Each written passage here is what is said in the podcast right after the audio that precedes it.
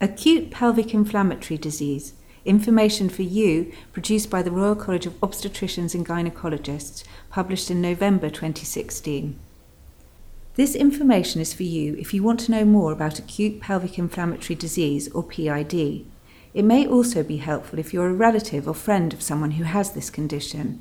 It covers what PID is and what acute PID is, the causes and symptoms, how PID is diagnosed, what treatment you may be offered if you are diagnosed, and about follow up appointments after treatment. What is pelvic inflammatory disease? Pelvic inflammatory disease is an inflammation of the pelvic organs. It's usually caused by an infection spreading from the vagina and cervix to the uterus or womb, fallopian tubes, ovaries, and pelvic area. If severe, it can cause an abscess or collection of pus inside the pelvis. What is acute pelvic inflammatory disease? Acute pelvic inflammatory disease is when there's a sudden or severe inflammation of the uterus, fallopian tubes, ovaries, and pelvic area caused by an infection. If left untreated, it can cause abdominal pain and fertility problems in the future. Sometimes the inflammation can persist for a long time, and this is known as chronic PID. Later on, we will cover what the long term effects can be. What causes PID? Untreated sexually transmitted infections, STIs, such as chlamydia or gonorrhea, are the most likely causes of PID and account for one quarter of the cases in the UK. PID may also be caused by a number of less common infections that may or may not be sexually transmitted. Acute PID is more common in young, sexually active women. Occasionally, PID can develop after a miscarriage or termination of pregnancy, after having a baby, or after a procedure such as the insertion of an intrauterine device, IUD, or coil. What are the symptoms? Sometimes you may not have any obvious symptoms. You may have one or more of the following, which can vary from mild to severe smelly or unusual vaginal discharge, pain in the lower abdomen that's usually on both sides and can feel like period pains, pain deep inside during or after sex, vaginal bleeding in between periods, bleeding after sex, or heavy periods, nausea and vomiting, fever, and low backache. Many of these symptoms are common and can be caused by other conditions. This means that PID can be difficult to diagnose so, if you have any of these symptoms, it's important to seek medical advice as soon as possible. How is it diagnosed? Your doctor will ask about your symptoms and your medical and sexual history. With your consent, your doctor may also do a vaginal or internal examination. You should be offered a female chaperone for this. The examination may cause some discomfort especially if you do have a PID. Swabs may be taken from your vagina and your cervix to test for infection. It usually takes a few days for the results to come back. A positive swab result confirms that you do have an infection. A negative swab result, however, does not mean that you're definitely clear of infection. Sometimes an additional swab may be taken from the urethra, the tube through which urine empties out of your bladder. This can make it easier to detect chlamydia or gonorrhea or other infections. Are there any other tests that I might be offered? You may be offered blood tests to check for infection. You may be asked for a urine sample. A test for HIV may also be advised. If there's a chance that you could be pregnant, you'll be offered a pregnancy test. This is because other conditions, such as ectopic pregnancy, when a pregnancy develops outside the womb can cause similar symptoms to PID. If your doctor suspects you have a severe infection, you will be referred to your local hospital for further tests and treatment. You may be offered an ultrasound scan. This is usually a transvaginal scan, where a probe is gently inserted into your vagina to look more closely at the uterus or womb, fallopian tubes, and ovaries. This may help to detect inflamed fallopian tubes or an abscess. You may be offered an operation under a general anaesthetic called a laparoscopy, which is sometimes called keyhole surgery. The doctor uses a small telescope called a laparoscope to look at your pelvis by making tiny cuts, usually into your tummy button and just above the bikini line. Laparoscopy can help diagnose PID and can be used to drain a pelvic abscess. See the RCOG patient information on laparoscopy for more information. What treatment might I be offered? Your doctor or nurse can give you information about the specific treatment you're offered. This should include information about possible side effects. You will usually be given an injection of an antibiotic followed by a two week course of antibiotic tablets. Treatment usually does not interfere with contraception or pregnancy. It is very important to complete your course of antibiotics, even if you're feeling better. Most women who complete the course have no long term health or fertility problems. You may also be offered medication for pain relief. You should rest until your symptoms improve. If they get worse or do not get better within 48 to 72 hours of treatment, you should see your doctor again. When does treatment start?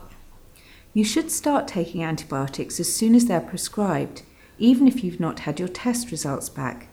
This is because any delay could increase the risk of long term health problems. These will be covered later in this information. Might I need to be treated in hospital? Your doctor may recommend treatment in hospital if your diagnosis is unclear, if you are very unwell, if they suspect an abscess in your fallopian tube and or ovary, if you are pregnant, if you are not getting better within a few days of starting oral antibiotics, or if you are unable to take antibiotic tablets.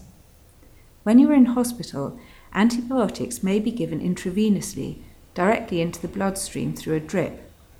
This treatment is usually continued until 24 hours after your symptoms have improved. After that, you will also be given a course of antibiotic tablets. Will I need an operation? You will usually only need an operation if you have a severe infection or an abscess in the fallopian tube and or ovary. An abscess may be drained during a laparoscopy or during an ultrasound procedure. The doctor will discuss these treatments with you in greater detail. What if I'm pregnant? It is rare to develop PID when you're pregnant. If there's any chance you could be pregnant, you should tell your doctor or nurse as certain antibiotics should be avoided in pregnancy. The risks that are associated with the type of antibiotics prescribed for PID are low for both mother and baby. What if I have an intrauterine contraceptive device, an IUD or a coil? If your symptoms of PID are not improving within a few days of starting treatment and you have an IUD, your doctor may recommend that you have it removed. If you've had sex in the seven days before it is removed, you will be at risk of pregnancy, and emergency hormonal contraception, the morning after pill, may be offered. Should my partner be treated? If you've developed PID as a result of an STI, anyone you had sex with within the last six months should be tested for infection, even if they're well. You can contact them yourself or your doctor, local genitourinary medicine GUM clinic, or sexual health clinic may help you with this. When can I have sex again? You should avoid having any sexual contact for one week after both you and your partner have completed the course of treatment to avoid reinfection. Will I need a follow up appointment? If you have a moderate to severe infection, you will usually be given an appointment to return to the clinic after three days. It's important to attend this appointment so that your doctor can see that your symptoms are responding to the antibiotics. If your symptoms are not improving, you may be advised to attend hospital for further investigations and treatment. If your symptoms are improving, you will usually be given a further follow up appointment four to six weeks later to check that your treatment has been effective, whether a repeat swab test is needed to confirm that the infection has been successfully treated this is particularly important if you have ongoing symptoms, that you have all the information you need about the long term effects of PID, whether another pregnancy test is needed, that you have all the information you need about future contraceptive choices, and that your sexual partner or partners have been treated. Are there any long term effects? Treatment with antibiotics is usually successful for acute PID. Long term problems can arise if it's untreated, if treatment is delayed, or if there is a severe infection. The long term effects can be scarring of the fallopian tube, which can cause an increased risk of ectopic pregnancy or difficulties in becoming pregnant, an abscess in a fallopian tube and or ovary, and persistent pain in your lower abdomen. See the RCOG patient information, chronic or long-term pelvic pain. Repeated episodes of PID increase the risk of future fertility problems. Risks of further infection can be reduced by using condoms and by making sure that you and your sexual partner or partners have been treated. Here are some key points from what you've just heard. Pelvic inflammatory disease, PID, is an inflammation of the pelvic organs. Diagnosis is usually based on symptoms, examination, and test results. Acute PID is usually successfully treated with antibiotics. Rarely, surgical treatment may be required. It is advisable to avoid having any sexual contact until you and your partner have completed the course of treatment and follow ups. You can find more information about pelvic inflammatory disease from the UK National Guideline for the Management of Pelvic Inflammatory Disease. This is produced by the British Association for Sexual Health and HIV, BASHH. You can find it online at www.bashh.org slash documents slash 3572.pdf. Here is a note about shared decision making. If you are asked to make a choice about your care, you may have lots of questions that you want to ask. You may also want to talk over your options with your family and friends. It can help to write a list of questions you want answered and to take it to your appointment. To begin with, try to make sure that you get the answers to three key questions if you're asked to make a choice about your health care. 1. What are my options? 2. What are the pros and cons of each option for me? And three, how do I get support to help me make a decision that is right for me? Sources and acknowledgements. This information has been developed by the RCOG Patient Information Committee.